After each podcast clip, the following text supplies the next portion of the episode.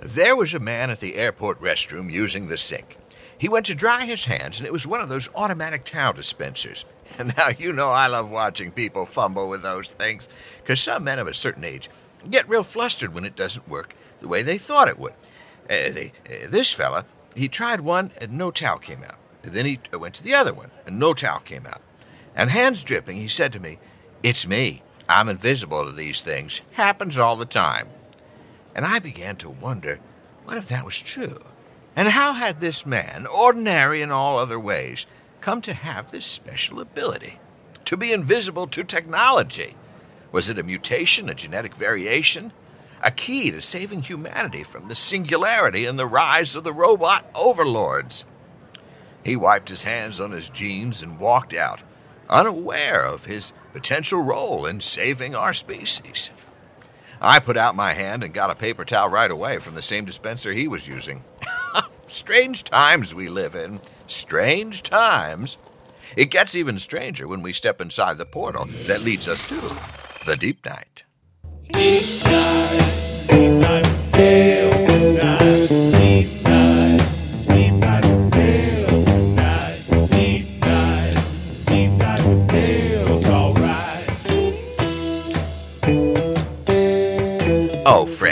It's me, Dale Seaver, and I'm so pleased to be your host, guide, and guru through this next hour of regrets and revelations. To be the blossoming tree in your spiritual backyard is all I've ever wanted. Now we come to you tonight, as we always do, from the foul banks of the Gowanus. And oh, the Gowanus! The Gowanus. Now you look into that. You look into it, and it reflects back a mirror universe of darkness and agony. Pink cherry trees in our reality appear in the Gowanus as if on fire. Birds happily eating seeds and singing their proud spring songs are reduced to smoldering bones in its reflection. It's just the Gowanese way of telling us don't get too happy and comfortable, and do not jump in. Message received, Superfund spirits. We have a wonderful guest on the show tonight, someone who I did not know going into this, as is often the case, and what she reflected back was strength and keen insight into her current moment and ours. I'm speaking, of course, of comedian Nataly Aukar. Nataly grew up in Lebanon, and we talk a bit about the differences of doing comedy there and doing comedy in the U.S. She's one of the producers of Tickling the Ivories, a weekly comedy show every Monday at Pianos in New York City's Lower East Side. She's in shows all the time. She's been part of the Brooklyn Comedy Festival, among others. Let's go now to a really fascinating and revealing conversation with Nataly Aukar.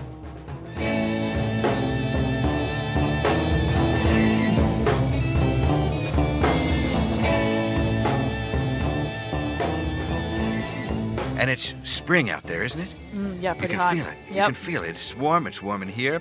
And I don't know if it's because I lived on the West Coast and uh, everything was blossoming all the time and there was only one season, or if it's just I'm getting sentimental as I age, but I've become a real spring freak.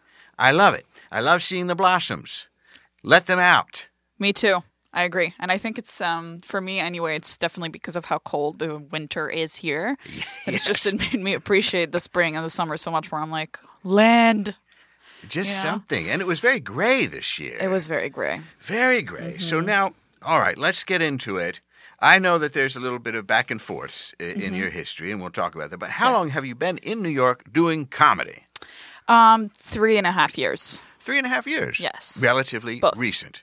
Yes, But, right. but yeah. pretty much working all the time, mm-hmm. it seems to me. yes, all the time. As someone who only knows you from social media kind of stuff, Yeah, uh, it seems like you're always on, on the hot shows.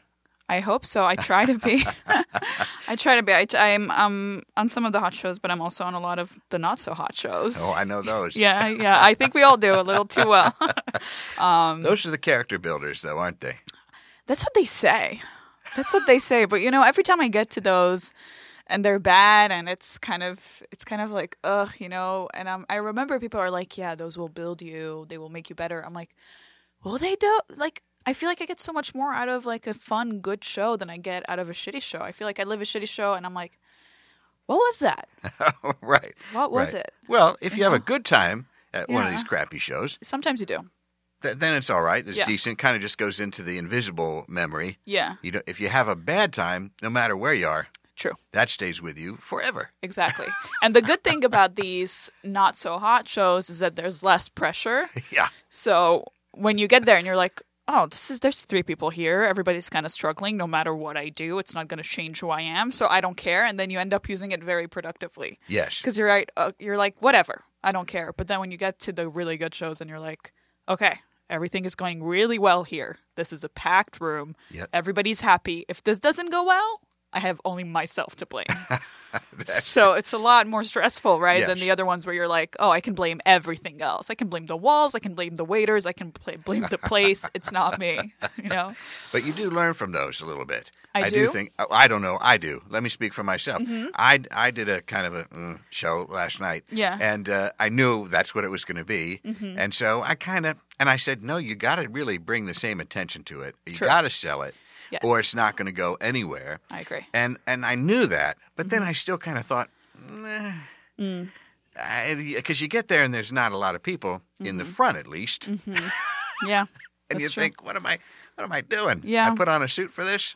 Do you wear suits? Sometimes, a lot of times, Yeah. it's just a turtleneck, but Yeah. sometimes I'll put a blazer over it. But you know, you, you gotta you gotta look professional up there. Yeah. Maybe you don't. I don't know. Yeah. What's your go-to look? Uh, I don't have a go-to look. I'll just be wearing whatever I was wearing that day. And I'm I'm a very sporty person, Uh huh. so I'll I'll always be wearing. Most of the time, you'll catch me in jeans, sneakers, and a t-shirt. That's it. I mean, I never dress too well, but not because I don't want to be dressed too well on stage. It's just that I just like I don't feel like it fits me in life. Yeah. and I when I'm on stage, I like to feel as close to me a- as possible, and I don't dress sophisticatedly ever almost like even if i go to a very like beautiful place or event i'm always dressed in like jeans and sneakers Yeah.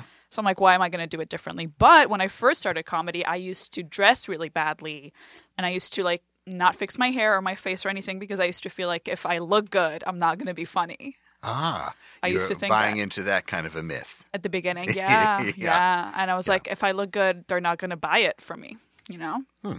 Yeah. humor. Yeah. But then I kind of grew out of it. I was like, I realized, I was like, I've seen girls looking fierce and amazing and just be hilarious. If I was really funny, the look wouldn't matter. Yeah. So I started forcing myself to dress better, to look better, to find comfort and feeling good and also feeling like I could be funny. Yeah. Yeah. Well, that's true. And and to get to your authentic self, that's the key. right? Exactly. To be to be just who you are. Just who you are. Yeah. And then that then people can read that and they know and they don't have to guess. Exactly. And that's like a huge part of somebody getting to know each other Exactly. as an audience member and a, a person. Yeah. Yeah. And if they trust you, oh, Yeah. they, yeah, that's yeah. And if you work. and if you're not true to yourself, they won't trust you, but they won't know why. right? But they'll feel like Right. something's off. They'll sense the discomfort. They'll sense it, right? Yep. yep. Yeah. They'll sense the the inauthenticity of it. Um, well, that's um, we're fortunate to live in a time where we don't have to wear suits all over, or you know, skirts and this and that, and that we can be a little bit truer to whatever that authentic self is. yeah. And if, Although- in, a, in a time, it's more so in a place. I Yes. feel like New York is kind of the place where you can just be whoever and dress however, Yeah. wherever you are. Although I did see a couple uh, of folks in just the the real uh, ugly sneakers uh, today. And I Mm-hmm. What are thought- the ugly sneakers? Oh, kind of like low end, you know, Nike, Adidas thing. Not like the high end. I wear, uh, I'm wearing Nikes. No, but those are nice. Okay, these were not. These I were like, like, oh, no. no, these are like tourist. I don't know how to describe them. Okay. They, like a knockoff Nike or something. They were just like they were clearly designed to just alleviate like a back or a foot problem. These are they- they're like functional shoes, Mm-hmm. and I'm not fine. Everybody can do what they want to do. But I was just coming out of the subway and thinking, is that is this really where we are? we could do better. We I could think do better. I think we're at a place of comfort. Maybe because they're, you know, I remember when I used to travel and I'd have a lot of walking around to do and I'd wear shoes conveniently for that. They were not that great. yeah, yeah. So, it was Well, sometimes that's true. When I travel, I like to bring clothes that are disposable, so I have less to put in my suitcase to come Yeah. back. So sometimes it's just they exist in the picture. But I happen to notice this one couple, and I'm sorry, but it, it got I It got a little judgy. I Yeah. got a little judgy. It's okay. You grew up in Lebanon. Correct. Yes, and uh, I, and as we were talking a little bit beforehand, but I'm sensitive to the fact that maybe you don't want to talk about Lebanon all the time. Yeah. Is that it's- true? It's not that I don't want to talk about Lebanon all the time. I love talking about Lebanon because obviously I love Lebanon. Sure, Um, yes. You know, it's my home country and uh, my whole life is there. My whole family, everything I am is from there. Yeah. I, I do get nervous sometimes to say the wrong thing, though. Right? See, yeah. Because I feel you're being like forced to represent an entire country. exactly country. i'm representing Yeah.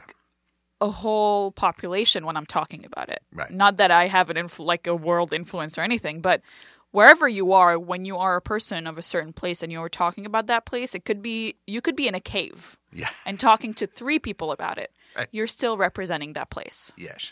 And these three people even though they're not a big number they're still three people who are going to take back whatever you said to another three people who are going to bring it to another three people who's going to give it to a person who's going to tell a million people Yes. right? So it's no matter what the scale is, if I'm talking to three people or if I'm talking to a room of 100 people when I'm on stage, I just, I'm always, I always have to really think about what I'm saying to make sure that I don't say anything that later I'll be like, mm, I didn't mean it that way though, but that's how it came out. Right. Right. So that's, that's where I get nervous when I talk about my country. Well, I, I hope not to put you on the spot then too much in, in that regard because Mm-hmm. No. you're just representing yourself. It's Yes, a diverse exactly. population of I think I've gotten there. better at controlling what I'm saying now. Yeah, okay. Yes. All right. And uh, I would say, I mean, I've had people in here from Delaware, and I go a little too deep into Yeah. into Delaware as a defining Go ahead. thing. But I also like I am. Uh, mm, Intrigued by the idea that a particular landscape can really inform us Mm-hmm. to the point that I even think that our language is defined by Yeah. landscape. Yeah. You know, if you had to have words for snowy mountaintop and beautiful cherry blossom, that might come out a different way than if you had to describe desert and Joshua trees or something. Yeah. Even in a more contemporary style, New York Yeah. is very short staccato because you have to get the attention and everybody's Yes. moving, and California is more laid back and it Yes. goes up at the end, and it's just like it. That's how the Yeah. the, the landscape is. Yeah. And I'm I'm so intrigued by that idea. I hope somebody will study it and back me up in that theory. Yeah. But uh, the places that we grow up, it does it does impact us Yeah, and how we view the us. Mm-hmm. world. Yes. And uh, what's the what is the landscape like where you grew up? Um, can you define landscape? I I mean, were you at the beach? Were you Ah, uh, more of a mountain? Lebanon has Um, many different yes. uh, terrains. So the interesting thing about Lebanon is no matter where you lived, like where you were living, where your home was geographically, you're still everywhere else at the same time because it's such a small country Mm. that I can go from one end to the other end of the country in two hours. wow. Right. So Yeah. I lived in the city in Beirut, Mm-hmm. which is, you know, a lot of big buildings and and it's also 10 minutes away from the shore, Mm-hmm. from the Mediterranean shore. But also we had a house in the mountains where we would go in the summer and in the winter. So we would go in the winter to ski Yeah. and then we would go in the summer to just, you know, spend the summers there and like bike and just go on adventures in the forest and in the mountains. It's like it's a huge mountain. And uh, also, we would go sometimes to just sit at the beach for a whole weekend, and it was all like so accessible, Yeah. right? So you live in the city, but you get out of the city almost every day. Like my school was in the forest almost. yeah, it was like on a on a mountain in the forest. So it you're you live in one place, but you're also in all the other places at the same time. I like that very Yeah. much. It is. I it's one of our perks. here. It's one of our perks. One of like the most common thing that Lebanese people pride themselves with, to the point where it's kind of become a joke, is that oh, Lebanon, the place where you can ski on the snow and in the sea on the same day.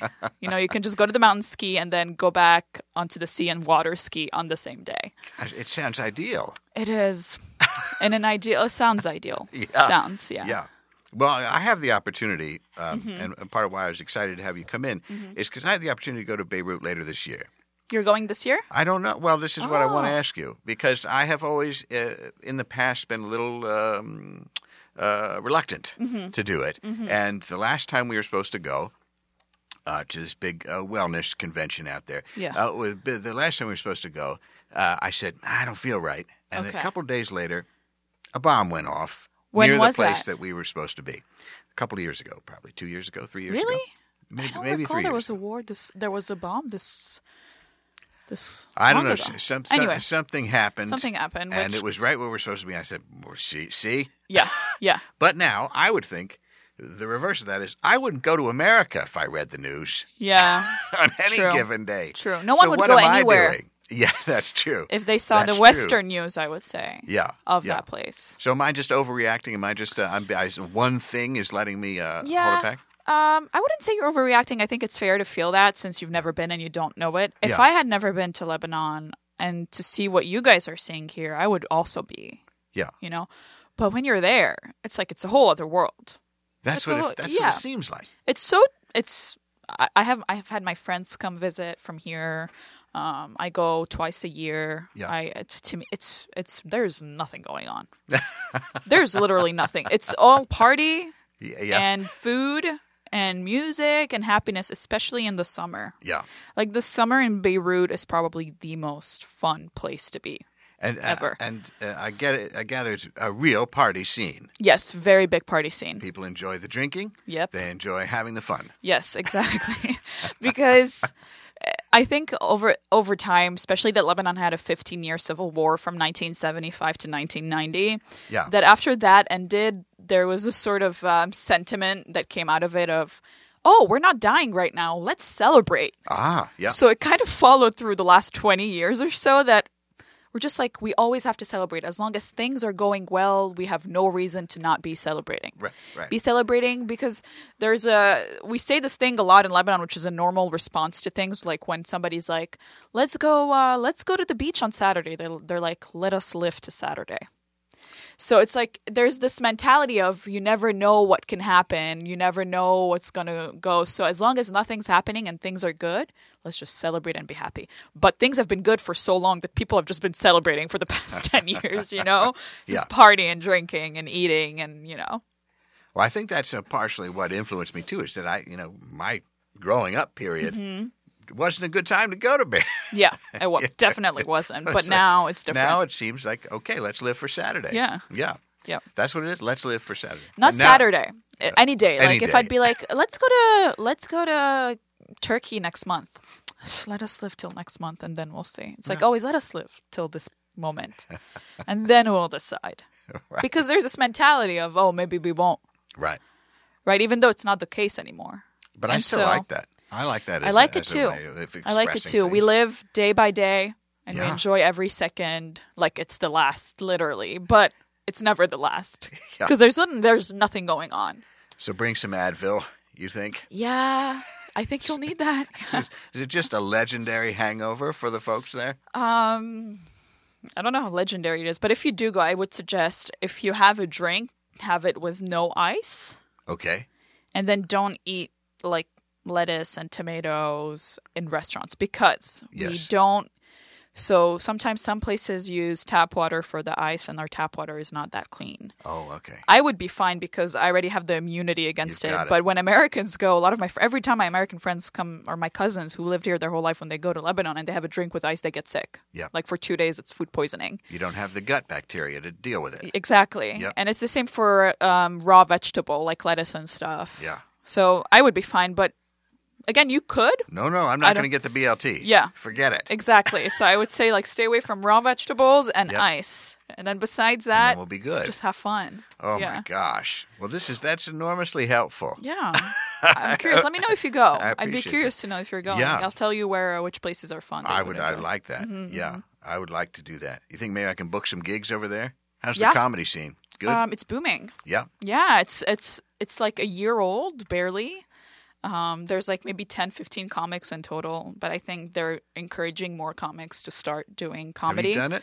I have done it. Yeah, I uh, I headlined a couple of shows when I was there in December, Of course you did. and it was just magical. It was beautiful. it was the best I've ever felt on stage. Were you able to do jokes you can't do yes. here? Yeah. No, I mean I did my jokes that I do here. Oh, just as is. Yeah. I didn't change anything, Uh-huh. which I was very nervous about because I have no filter here, right? Because I'm like, those are the things that I talk about here on stage are things that I never dreamt to talk about there, that I wouldn't talk about in real life there, not even let alone on stage, right? And I think that's what I loved so much. And what got me into comedy here is that I realized, oh, I can say anything I want in this country and no one will judge me. So I started, I loved that. I was like, okay, let me talk about all these things that I've been feeling throughout my whole life that I wasn't able to talk about over there. Mm-hmm. And then once I started talking about them, I was like, actually, these things are not such a big deal. like sex, for example, or like money or things like that. Where in Lebanon, everything is taboo. You There's uh-huh. like specific things that you have to follow, there's a norm. And if you get out of the norm, people start talking, people start gossiping, you're re- like some words start you know getting enforced on you like people define you in a certain way. So i was just always scared of that. And then when i came here and i was like i was rev- i was kind of it was my own revolution with myself. I mm-hmm. just loved it. And then when i went back i was like look at me you guys. Now i'm not afraid to say all these things in front of you. Ha! And it was really freeing. Yeah. and i felt like i kind of freed them also a little bit feeling like oh see that's not such a big deal if she's talking about it. Yeah. and this is why I wanted to start comedy. Even though so the people who saw me are are a very small percentage of the Arab population and the Lebanese population, uh, if I have to count all the people who saw me when I headlined there.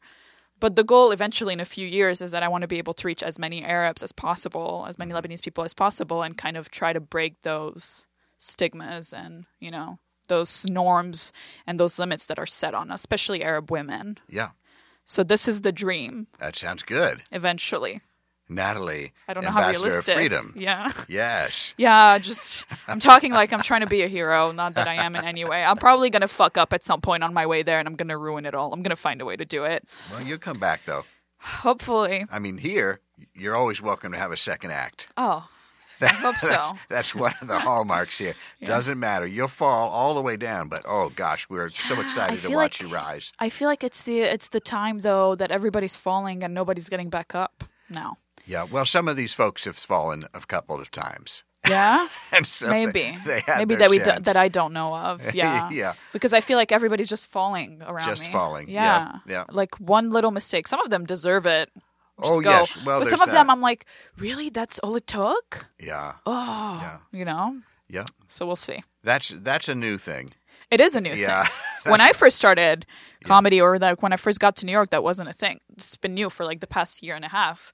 I feel like it started. It started with one, like it started. I feel like with the Me Too movement, where people started bringing down the really terrible, Yep. you know, things that have been going on, which was great. But then it started trickling down to other things, not just you know sexual harassment. It was also like um, just it, I, I feel like it's um it's like right now it's the generation of like the strong and the powerful just being brought down for the bad things they're doing. Yeah.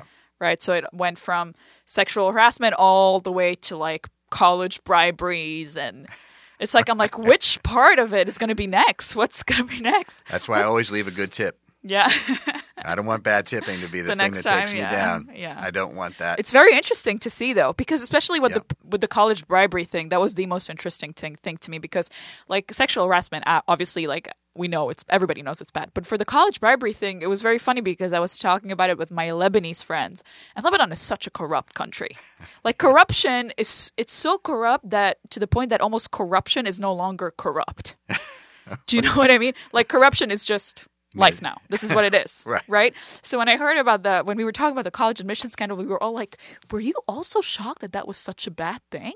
We were all like, "Yeah, we didn't know that that was like such a big deal. That's very interesting. Morals? There's morals and ethics well, that we should. But in Lebanon, no one follows them because again, in Lebanon, it's all about if we're not dying in the war. Besides that, everything you can do is fine yes, I live, live for people yeah people are dishonest and there's briberies and there's corruption everywhere that you f- it it sort of normalizes itself to you Yeah. that when i heard about it here i was like wow it's actually that's that is actually bad I bet you wouldn't hear about it here if there weren't celebrities. if they weren't celebrities yeah I truly do, because that has been going on for quite some time.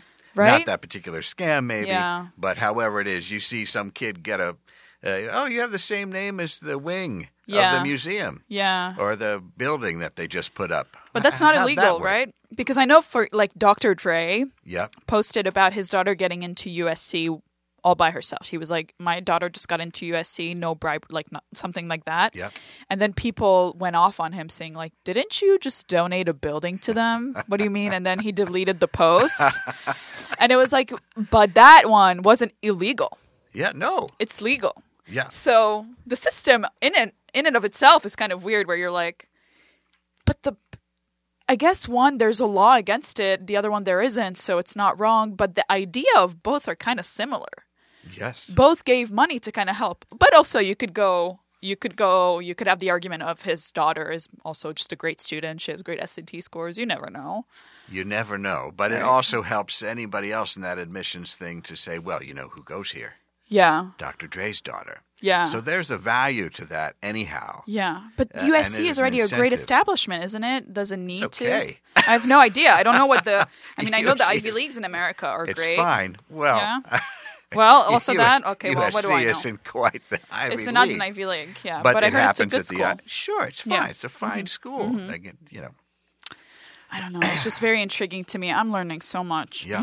no, no, I would. That corruption is part of it, and I think that's why you see some people uh, Yeah. going after these systems, these entrenched systems of whatever it happens to be, Yeah. and and calling them out on it is because we have lived with it for so long, and everyone has seen it.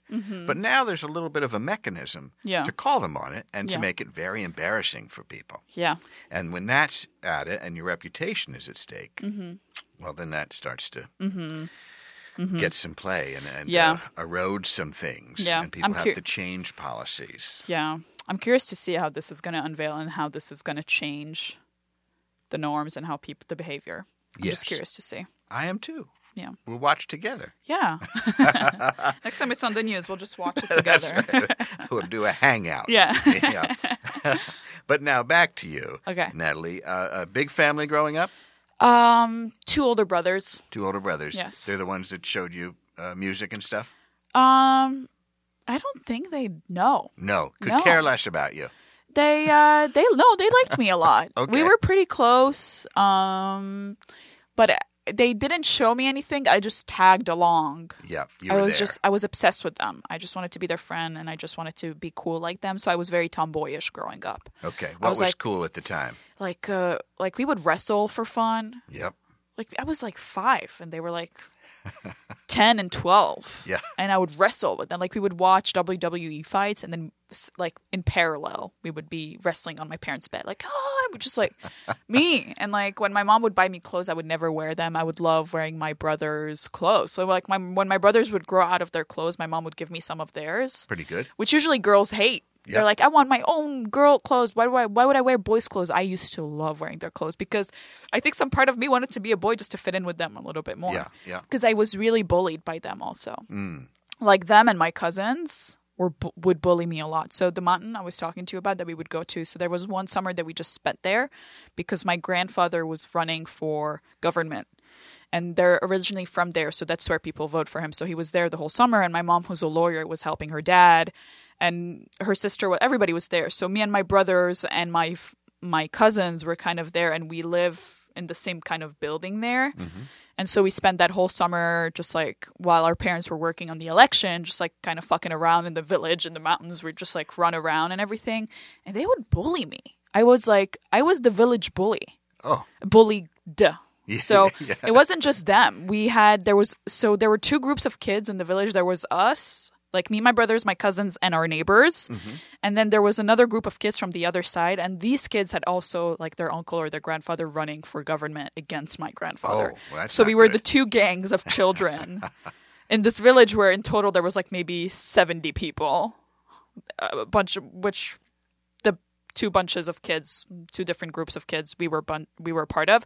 And we would fight with them every time we would run into each other like while we were, you know, playing around the village. But then when I was there, they would bully me, and then my my gang, which would be my brothers and my cousins and my neighbors, would bully me too.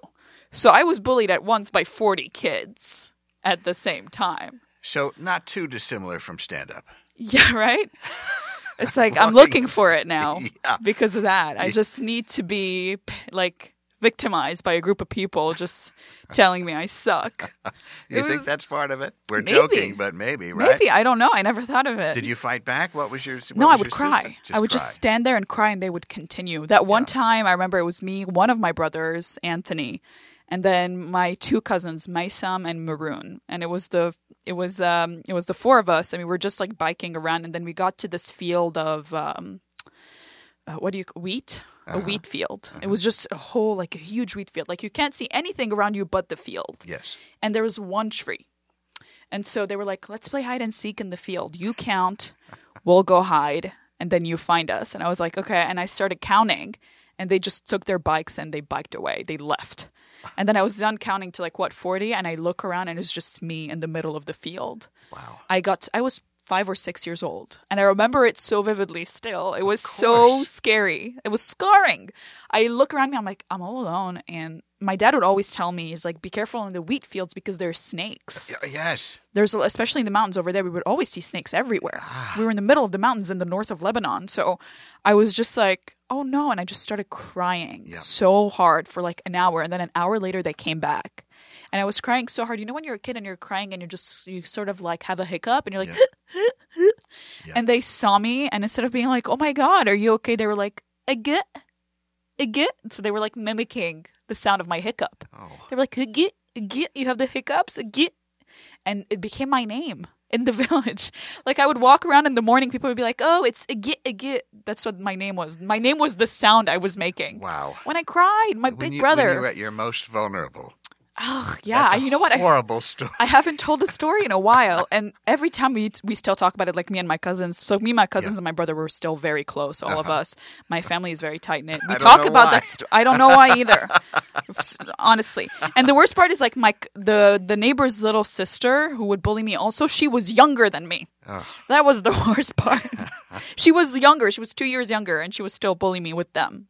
Usually, you bully, bully the youngest, but I wasn't even the do you- youngest. I mean, do you do you wake up with that? Just I mean, with that nightmare still? I don't, would, not I would dream of that wheat field for Yeah? the rest of my life if that. I don't to me. because they made up for it because we're all so close now. yeah, you're friends we're- now. Now it's we're very close, but laugh about it. we laugh. We talk about it all the time, and we laugh. But a part, I laugh with them too. But a part of me is still like, oh, this hurts. Yeah, I can't believe you guys did that to me, and they never explained to me why. Even them, they're like, we don't know why we were so mean to you because you were so easy to pick on because you would cry right away, yeah. and it would just give them so much pleasure to watch me cry for some reason.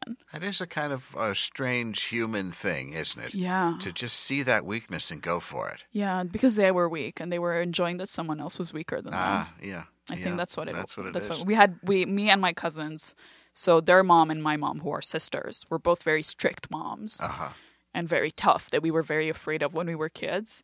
So I think that that their the moms not being around for the whole day and them just being with me, they were kind of like, kind of like when they say that the bullied person becomes the bully. Yeah. So they were victimized by the moms, I think.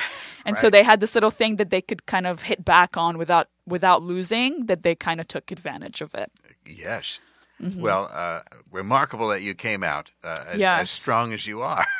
Thank you. I mean, that's pretty good. Did you th- did you know that when you got here that wrestling would be such a big deal, especially in comedy?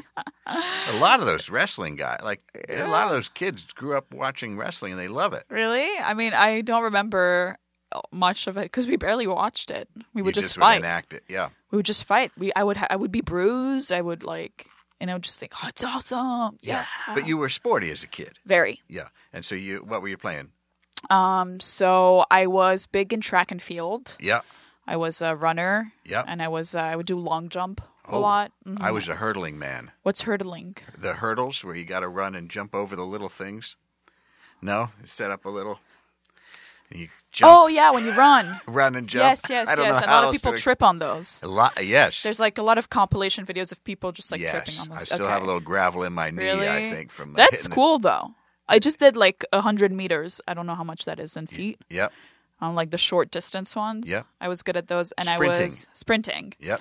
and I was very good at basketball. Basketball was my main sport. Yeah. I uh, was captain for a long time, and and then I was also a point guard.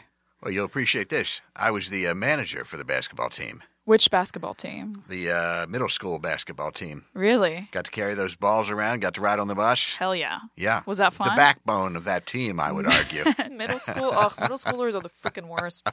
I think it's the worst age. But if you have a position like that Mm-hmm. in management, in seventh It's not. grade, It's, like, oh, pretty you- cool. You, earned their respect. You were in seventh grade. real quick when I you were the it was about manager? that. Yeah, That's seventh or eighth grade, something like that.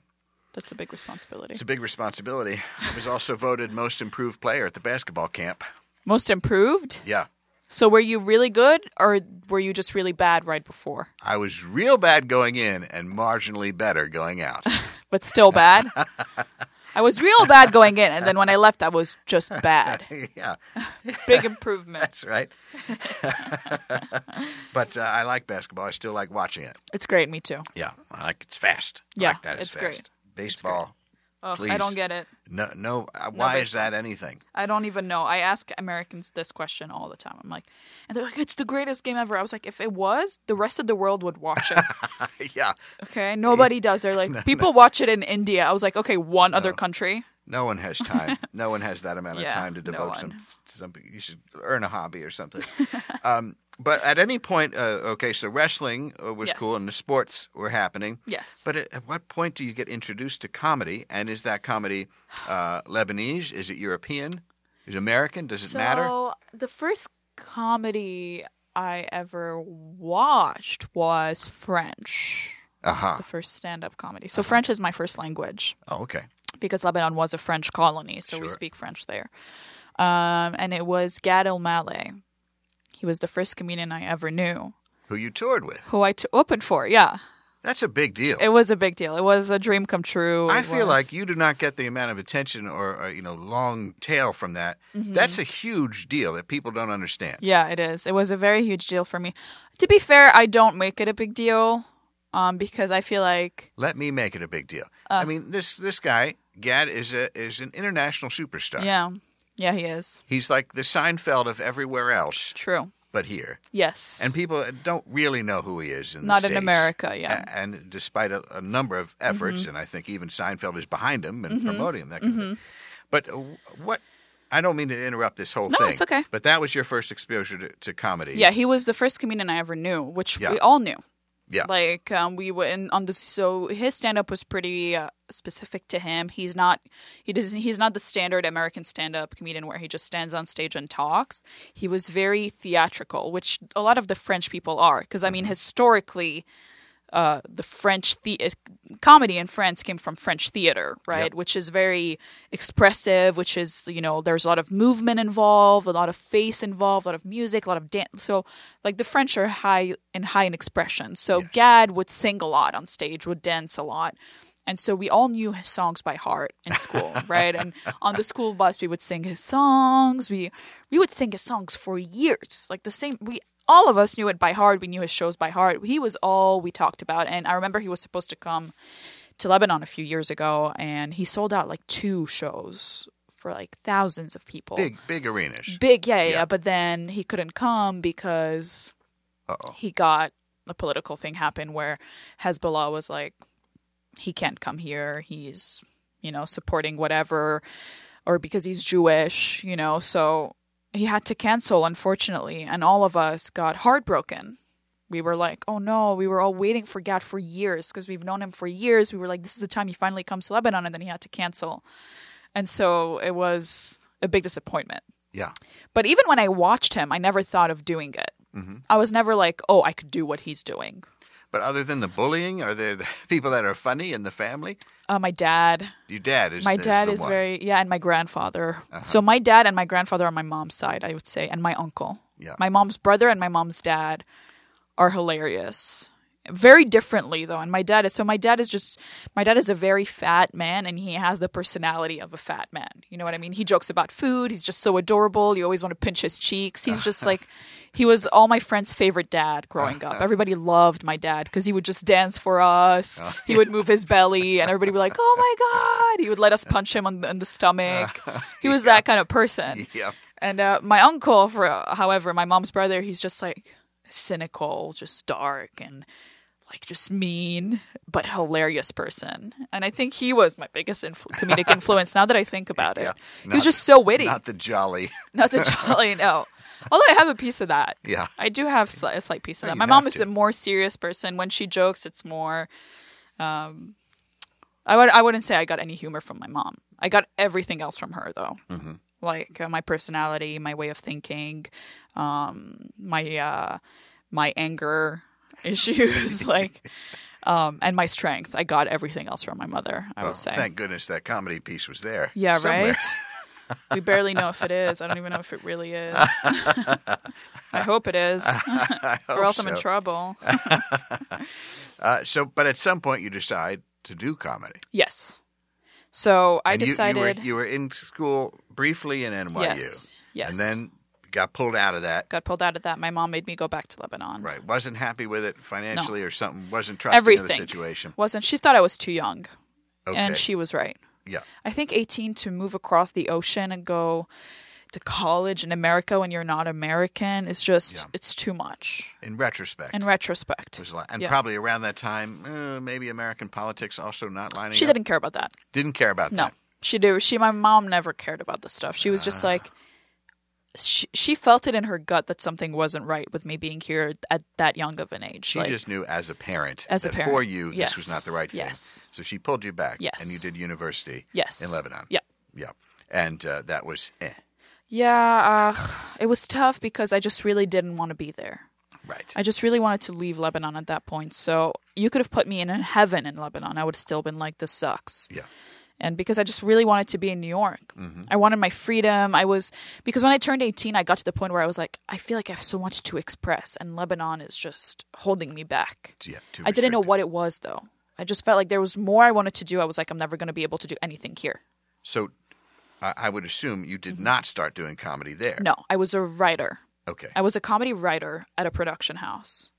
There. Yes. Uh, working on what? TV show? Um, YouTube. YouTube. yeah, like YouTube sketches, and we were working on a pilot which we wrote, and we wrote kind of the whole show. But then Lebanon has no money. The production house was struggling to find um, financing for the show, and then they just kind of fell in the trap that every production house almost falls falls into of just shooting commercials and stuff Yeah. like that because that's where the money is, and they sort of lost the ability to focus on what they thought was fun, and that they would like to spend their time on because they needed money, right? So, but by the time they started doing that, I had already already left to New York. But I'm still very close to them. I talk to them, and whenever I go to Lebanon, I go to the production house, and Sure. We wish them well. we do. They're great guys. Right. Yeah. But uh, you you came here, and you then how quickly does it start? This is three years Uh, ago. two months after. Two Th- months after. Yeah, three and a half years ago. Yeah. So And what's the transition from writing YouTube, maybe a pilot, to I'll just stand up and say some stuff, yeah, I'll so write some jokes? when I first got here, I was like, I'm gonna move to New York and become a writer on SNL. That was it. I was like, I'm gonna do that. That's easy. Pff, I was yeah, seems easy. when you come out of when you come from an outside country and you come to America, you're like, I can do anything here. yeah, They make it seem like America is where you go to you can do anything. And then I got here and it wasn't it didn't take long for me to realize that's not how it happens. So I was like, okay, just let me figure it out. And then one night, a month later, a friend came to New York and I was like, let's see what we where we can take her. And then I saw a thing about a about um, the comedy cellar. I was like, oh, apparently a lot of tourists like to go there. Apparently it's a huge thing for American comedy. It's like, so I was like, let's go because she was here. I was like, I'll check it out too. Like, and I didn't feel any anything about it. I was just like, let's just go check out this comedy, stand up comedy. Stand up comedy is cool. I like stand up comedy. I don't know much about it, right. but let me go check it out. And so we go. Um, there's four of us, and then the whole show, I was just like, what? I would to me it was just amazing. I I remember what what what stood out to me the most was Michelle Wolf, Uh-huh. um, who did an ISIS joke. She had a ISIS joke about something, and I was like, and as soon as she said it, I was like, and I started looking around. I was like, she could just say that. She could just say that, and she was so like careless about it. And then she talked about, and then after her, there's just like more. I don't even remember who else was on the lineup. I think it was like I don't even know. And the, every time someone would go in, they would all have at least one joke or one topic where I was like, it could be about sex, it could be about parents, it could be about you know relationship, anything that I'd be like, people can just say these things. I was like, to me, the freedom of expression that I was witnessing that Yeah. night, I was just like, that is so wild. Because in Lebanon, no matter what you want to say, you always think twice because you don't want to piss off the government, you don't want to piss off the people, you don't want to piss off your parents, you don't want to piss off the the government. Like, there's always something Yeah. that you don't want to piss off because there's no freedom of expression there. And so that's what enticed me the most. Like that was what was like I was like that is unbelievable. I want to do that. I was like I want to do that. I want to be able to talk about anything that I want and nobody will get in the way. Right. So I remember that day Jeff Ross was on the show and I saw him after the show. I went up and I talked to him. And my friends left 45 minutes into the show. they had it. they had it because my friends are super Lebanese. They're not. They weren't very exposed to Western stuff, and most of the jokes a lot of the comics were doing were very American, and the mm. references were very American. So my friends just kind of lost patience pretty quickly. And it was a midnight show, so they were tired, and they yeah. had smoked weed, and they were like, Yeah. "This is it." I was like, "I'm gonna stay," and I just stayed alone. Ideal so- audience. Yeah, they're the they're the worst. Every time I have a show where a lot of my Lebanese friends come, all the American comics have a terrible time. Yeah. They're like, "Your Lebanese friends don't laugh at anything." I'm like, "It's not because they're annoying, or it's just they don't understand." Yeah. when you're going to make a baseball reference when your when your punchline is a baseball reference they're not going to get it Yeah. even if you're hilarious they don't know what you're talking about that's where cultures clash a little bit anyway so after the show i saw jeff ross outside and i was like that is so cool what you guys just did i want to do that he goes then do it and i was like oh okay and then i did and then i never stopped since it was three and a half years ago That's amazing. yeah And and so how do you get to the point where you're touring with with Gad? um so i met him randomly Just like I met that. him. Yeah, so I had met um I had met a comedian at a Broadway comedy club show. Um, that I saw again two days later on MacDougal Street. Yeah, so we were, uh, and I was like, "Oh, hey, how are you?" And we were talking, and then we were at the door of the cellar, talking because I ran into him, and then at that I think it was that I don't remember the exact actions that were, but then Gad walked into the cellar with his then girlfriend, whose name I can't remember, and said hi to the comedian, and so the comedian introduced me since he was talking to Yeah, me, and yeah. he told him I was Lebanese, and so this kind of aroused Gad's curiosity, where he was like, "Oh my God, Lebanon! I was supposed to go." I was like, "I know, you were supposed to come." We were we all all, know. We were all it. waiting. He goes, I can't believe what happened. I was like, we couldn't believe what happened. We were more betrayed. He goes, I was more betrayed. And then so it kind of opened the conversation. Yeah. And he was like, I'm very, I've never met a Lebanese comic. I'm very curious about what your stand up is like. And I was like, yeah, okay. And he's like, here's my email. Send me a tape. I would just like to see. Yeah.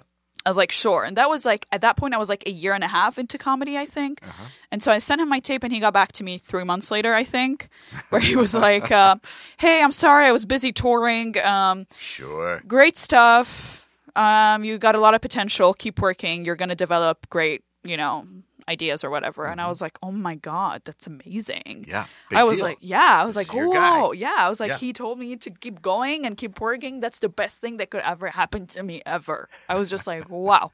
And then I didn't see him for a while. And then back, I think it was in August or September, this past August, I was walking on MacDougal Street to go to the Lantern Comedy Club Yeah. where my friend was having his birthday. So I was walking to the to the Lantern, and I run into Gad on the street, like on the corner of the um, of uh, Bleecker and MacDougal. Yeah. And he's like, "Oh my god, hi!" I'm like, "Oh my god, hi!" We're like, "Whoa, I haven't seen you in like two years. How are you? How are you?" Blah blah blah. And he's like, "Are you still getting up on stage?" I was like, "Yeah, every day." And he goes, "I would love to see like the improvement." I was like, "Yeah, sure." He's like, "We'll talk. Do you still have my number?" I was like, "Yeah." Do you? He goes, "Yeah, I do." I was like, "Okay, great." And then I left, and I didn't think much of it. Yeah. I was like, "Oh, is this him being polite?" Right? And then the next day he texts me. He goes, "All right, send me the new tape. I would love to see." And I was like, oh my God. So I started like rewatching the tape, my latest tape, like a hundred times. I was like, is it good? I don't know. I used to love that tape. Now I hate it. Now I know that I have to send it to him. I hate it. And then I sent it to him thinking that he was just going to be like, oh yeah, great. Keep going. Yeah, like the, right. yeah, Keep it up. like, yeah, like the first time. And then he goes, be available on October 10th. You're going to open for me in DC. And I was like, what? Wow. I dropped to the floor and like I had my head in my hands for like an hour and I was like, what what just happened? I'm gonna open for Gad. I was like, no, no, no, no, no, no. I was just like, he's gonna change his mind. He's gonna change his mind. He's gonna change his mind. He's gonna ch-. for like up until the date of. I was like, he's gonna change his mind. He's gonna change his mind. And then he added um, the Toronto show. Also, I did with him, and then I did the closing of his sh- of his old tour in Dubai. We did two shows in Dubai as well. Amazing. Yeah, and by the time we got to Dubai, I was just like, "Ugh, this is the I don't know how I'll ever be happier than I am at this moment." And my par- my mom came to Dubai, and my brother came to Oh, yeah, Dubai, good. and some of my friends from high school who live in Dubai came, and it was just like the biggest room I had ever done. It was the Dubai Opera, which is just majestic. I got to imagine that, that Yeah. Dubai. I mean, that's as far as being treated well backstage. yeah, it was gotta raise the yeah, bar. Yeah, it was the best backstage we've had. Yeah, Yeah. probably that exists. Yeah, probably. I mean, they got all the money. Yeah, it's huge. Everything is over there. It's is probably just- on its own island, shaped yeah, like a microphone. almost, almost. Yeah. It's like the Dubai Opera is just beautiful. Like I almost feel like, how dare we do stand up in this room? you know, this is the room for like I don't know, uh, an international ballet or something. I don't know. I feel like it felt weird. I was like, well, stand up here. Like I remember when I walked in in the afternoon when I met him for sound check and everything. I was just like. My mom was like, I almost had a heart attack when I walked into that room because it was like, this is huge. This almost feels like the operas you see in the movies where people walk in with like the big gowns and the the thing you vent your face with. I don't know how you call The those. fan? The fan, Yeah, I guess. Yeah. yeah. That was such a simple word. Right. That's all right. yeah, it was just out of this world. And part of me was very sad during that show. Actually, I was very sad on every show with him. I was very sad and I didn't understand for a while why do not why do I feel so sad? I was like I feel so sad and then I was like it's because a part of me knows that this is not my reality. Hmm. I'm like this is not what my life is. This is a glitch on the road. Like I'm going to go back to New York. I'm going to go back to the shitty you know, comedy scene that I'm experiencing right now, to the shitty shows, the shitty open mics, and this is just a glitch. So I don't want to enjoy it too much, and I don't want to be too happy because this is not what I have to remember. This is not what it is for me now. This is just a little bump, but it's not going to change anything for me now. I'm still going to have to go back and continue working really hard and still have to grind. Like, this is not it. I was like, I didn't want to feel too comfortable. So it's almost as if my subconscious was forcing me to stay sad just to not experience a big low after I left. Yeah. Well, it seems like that might be a, uh unique and helpful thing that you have uh, developed in your life Yeah. to uh, ratchet back the emotions a I little guess. bit to I keep guess. things in check, even Yeah. it out. Yeah. And uh, wh- well, what did you learn from Gad doing the shows? He um I learned a lot like he, he the interesting thing about touring with him um I would speak for me anyway. This was my experience touring with him. Yeah. He was very attentive to me. He wasn't like, "Oh yeah, you're my opener whatever." He was like, "You represent me." Like I feel I felt like he really cared about how I did and not just for him but also for me. I fe- I felt like him giving me that opportunity was because he really truly believed in me. And so every time I was on stage, every time I would open for him, every single time he was standing backstage staring at me like watching my set. Yeah. Watching my set and then I would get off stage and bring him up and he would go up and he would do like I would do 15 minutes and then I'd get out and then he would do an hour and a half like nonstop nonstop and then he'd get off stage after having done an hour and a half. Yep. So he didn't see, he saw my set an hour and a half ago and then he did an hour and a half worth worth of material and then he would get off stage we would get off stage and he would go through my whole set joke by joke with me oh. He'd be like this joke is great this this punchline i think you felt what the crowd how the crowd reacted this joke is great for a club but i think you notice it's not good for a theater blah blah blah like he was so attentive with me and he would give me feedback on everything Wow. yeah, he was great. He was so great.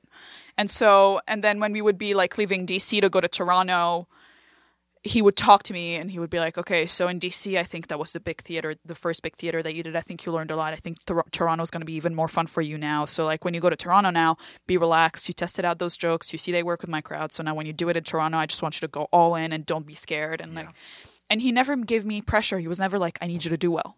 He was like, just have fun. He was like, no matter what you do, this is going to go go great for me.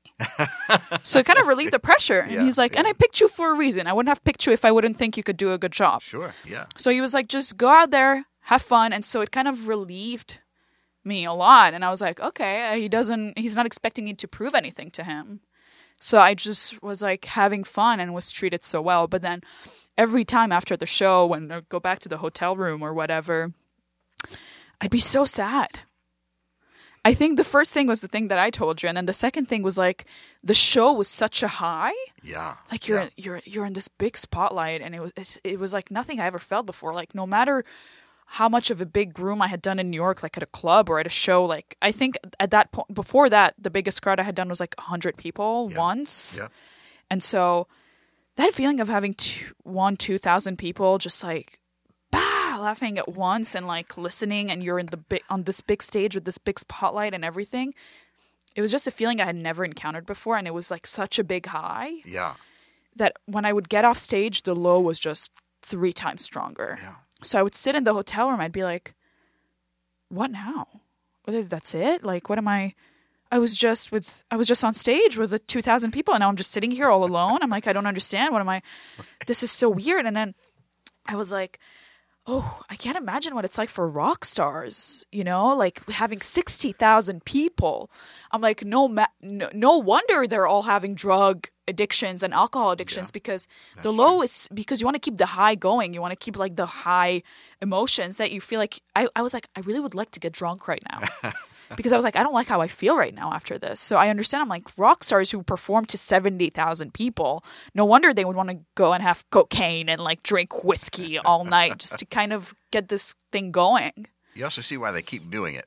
Yeah. Sometimes you wonder what that per- that doesn't that person doesn't need a tour, Yeah. yeah no. What are they doing? really need it. Yeah. but they need it for that reason. Yeah. Because once you get to that thing, which seems like the thing that everybody's working for, yeah. And it's and it's so extraordinary. it's extra. It's like but then, as else. you say, you're ordering, you know, oats Yeah. Uh, for breakfast Yeah. to be delivered to the hotel room and looking out over a dumpster, whatever Yeah. it is. I mean, maybe yeah, you have a nicer like, hotel. yeah.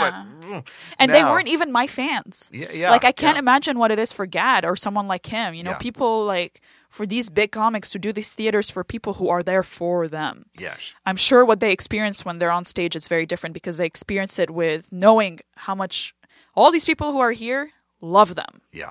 All these people love you. They love listening to you. So, of course, there's an even bigger high from that. So, I can't imagine what it's like. I never asked Gad how it's like for him. Gad is a very reflective person and he's kind of quiet and he likes to Yeah. kind of he thinks a lot and everything. So, and I never asked him like how do you deal with that because I think at the time I hadn't realized I was feeling it. And by the time I realized I was feeling it, I was just already back in New York and everything was over. And I was like, hmm, very interesting to reflect back on that and the Yeah. emotions I was feeling. Well, it'll be interesting to see how you are able to temper things through the uh, bar shows and basements of. Mm-hmm. Yeah, I mean, those are New still York really area. fun. I really Still enjoy fun. it. Yeah. I really enjoyed the process. Yeah, Mm-hmm. it seems like it.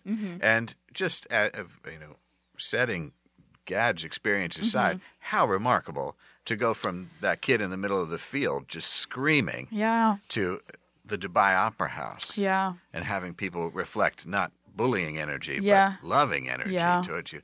That's a little bit of healing that happens yeah. right there. Big, big healing for Big sure. time. That's Big. amazing. But I feel like I'm always that little girl. I really oh, yeah. am because Yeah. I'm I'm I every time I'm about to get on stage, I feel like everybody's gonna hate me and notice that I'm weak and use that against me like they did. Right. You know, I I always feel that some part of me. That's why I'm always, no matter how well I feel like I did on a show or anything at the moment of, I'm always like five minutes later, I'm like, no, that was terrible. I'm terrible. I'm not that good. Who do I think I am? Like, I'm still that loser. Like, I always feel that. Like, and people are like, no, you shouldn't think that. Like, I know I shouldn't, but I can't control it. It's a part of me that just is still a part of me, you know, where I feel But like, is part of you also scared to give that up? yeah, maybe, Because maybe I'd that's a say, source of uh, behind it. in your mind, a source of strength in some way. maybe, When in fact, it, yeah, maybe it doesn't need to be there. Yeah. You're stronger in other ways. yeah, Could be yeah, it could be, something to think about. yeah. I will reflect a lot after this. yeah, because then it's going to be you in front of all the people. yeah. True. Somebody will be opening for you. I hope so. If I'm yeah, lucky, of Yeah. course. So I you seem so. pretty lucky. At least stay on MacDougal Street. Yeah, but I mean, like right now, what you see on social media, what I'm telling you right now, those are the good stuff. Of course, You know, but yes. these are anomalies to my everyday life, Yes, right? yeah. Because these are, in total, these are five days out of three and a half years where all the other days, most of the other days have been really shitty. Where I would sometimes I cry myself to sleep after a show because Absolutely. you know, sometimes I'm like, I can feel, I feel just like terrible anxiety and, and I feel like I'm just terrible. And every time I did well, it was just luck. Yeah, You know, yeah. it's just like, I've had those really, sometimes I go to those really dark places and I just have, sometimes I have two or three or four weeks, like right after the other consecutively of just like no good emotion at all Yeah. Just like you know defeat and sadness and loss of you know excitement. But since i've had it before and i've got out gone out, gotten out of it before when i have it now i have the thought of i've had this before and it got better at some point. So there will probably be a point again where it's going to get better. So i just fight through it. I just like Yeah. push through it. Yeah. Well, it's a terrible profession. Terrible, right? terrible. Every time I'm like, I wish I loved someone else, uh, something else. yeah. I wish that wasn't what I loved. Yeah. And a lot of people are like, don't say that. Comedy's the best thing ever. I'm like, yeah, it is the best thing ever, but I wish it wasn't the best thing ever to me. It requires uh, being so fully present Yeah. and active in all of our emotions as All we go time. through it and Yeah. listening all the time and being open.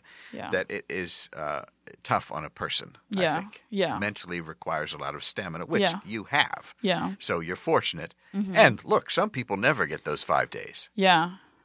they Yeah. just have a year of, uh, Yeah. uh, you know, substandard or just True. like what it, is, what it is. True. Life is not like True. Yeah. you know, it's fine. And Yeah. that's fine for some people too. Yeah. With some of us, we need the elevated days. Yeah. Yeah. So, I mean, great that you had it. And Yeah. uh, also, for me, acupuncture has helped. I heard about that. I heard about that. Yeah. I heard that acupuncture helps a lot with anxiety. It helped with anxiety and a little bit of the depression too. Really? I Yeah. wonder how. It's just needles in your face, no? I know. Well, then I got some herbs to help with the uh, lungs, Oh. which are supposedly where grief and sadness sit In the lungs? in the lungs. I didn't know that. I didn't either. Interesting. But I Where took did you the hear about that? Where did you first hear about acupuncture as um Well, you know, I mean, you hear about acupuncture, Mm. but then as I started saying, you know, being, I started being honest about the level of grief I was experiencing and how sad I was. yeah. You know, when you're like bursting into tears almost every night, Yeah. you say, I got to do something. yeah. And then you let somebody else know. Mm-hmm. Hopefully, you have somebody around that you can say, hey, listen, this is not what it should be. Mm-hmm. And they said, well, you know where grief lives? In the lungs. Yeah. Huh. I didn't know that. I didn't know that. Very Okay. interesting. I didn't know there was a science to grief. I, yes, I You know guess I mean? is. Yeah. I didn't know there was a physiological correlation to Yeah. it, but oh, it makes sense. Interesting. hmm If you can't uh, take a breath in, I'll try it maybe. try it. Acupuncture. Let me know. Yeah. In the meantime, uh, Nataly, thank you for being here. Thank you for having me. This has been so great. Uh, Yeah. I, I feel like we could talk another hour, but Yeah. um, uh, I really appreciate you coming in. You got some shows coming up that people can find out on the website. Yeah. Yeah. What's the website again? Um NatalyAukarcomedy.com. NatalyAukarcomedy.com. Yes. You got it. Um, this has been great. Thank you Yeah. so much. Thank you. Okay.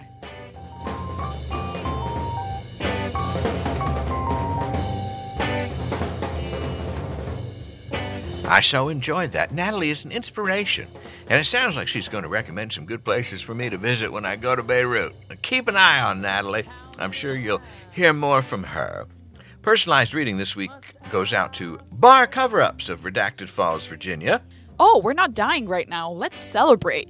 And lucky numbers this week are 5, 15, 19, as in save the date, May 15th, 2019. It's our season finale. Live with Griffin Newman, Emmy Blotnick, Lindsay Broad, and Samus. With Cornelius Loy on the theremin and the Deep Night Dancers, plus a special surprise appearance from a Seaver family member making her Deep Night debut. It's 8 p.m. at the Slipper Room Lower East Side, New York City. Come on out. Tickets are 12 bucks. All the info is up on the site. Now, I'm off to Iceland for a little glacier ceremony, but I'll be back in two weeks with a brand new episode. And remember, although this night is ending, a bright new day is just ahead. Deep Night with Dale is independently produced by James Bewley. He's gotten used to answering to the name Dale when people see him. Season 11 podcast icon by Candace Broersma. Season 11 podcast theme by Zach Gabbard. Music heard throughout the show by the talented roster at Howler Hills Farm in Ohio. Season 11 poster artwork contributed by illustrators Catherine Lamb, Maria Wen, Scott Balmer, Ronald Horn Industries, and Laurent Rybeck.